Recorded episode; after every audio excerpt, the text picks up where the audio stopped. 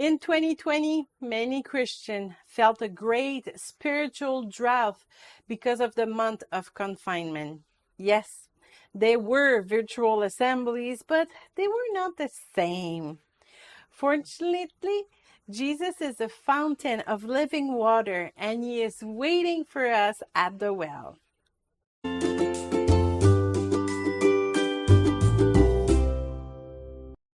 It is not for nothing that the Bible encourages Christian gatherings.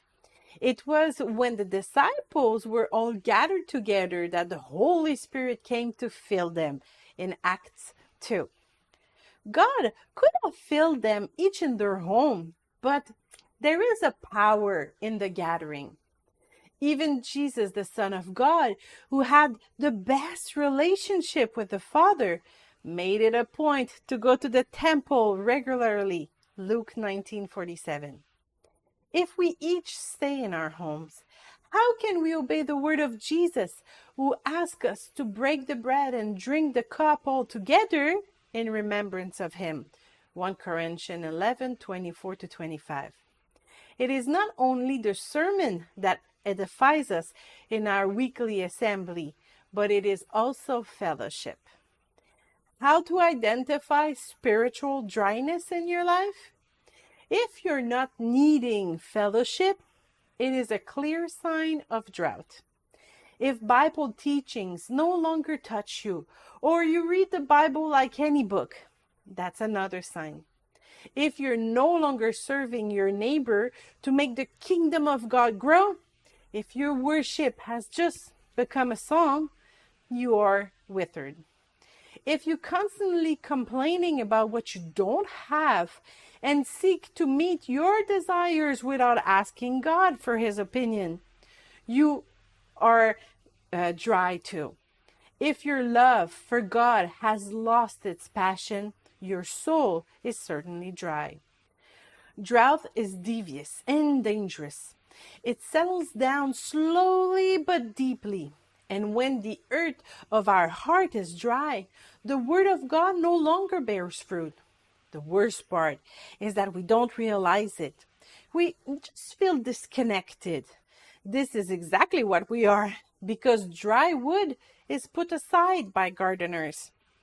But we don't necessarily realize that we are standing by the wayside, asleep, dehydrated. This is why drought is so dangerous. We can spend years in this state without really realizing it. Fortunately, when we realize our condition, our resurrection can be swift. As soon as we confess to God our condition, hey, this is me, Lord. I am withered. The divine rains already begins to fall as soon as we humble ourselves before our God and truly begin to worship Jesus in spirit and in truth, a fountain begins to flow.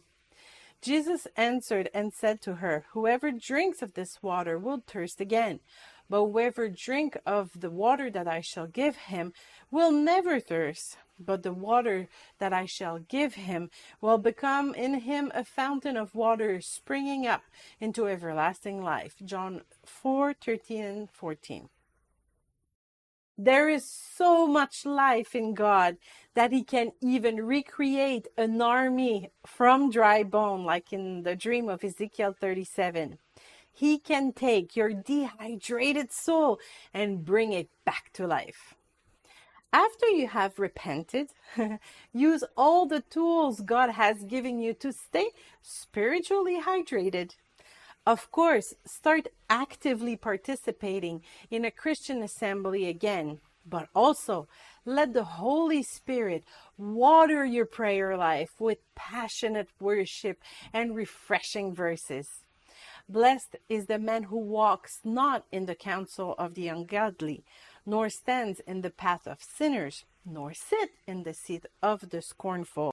But his delight is in the law of the Lord, and is in his law he meditates day and night. He shall be like a tree planted by the river of water, that brings forth its fruit in its season, whose leaf also shall not wither, and whatever he does shall prosper. Psalm 1 1 to 3. So do it now.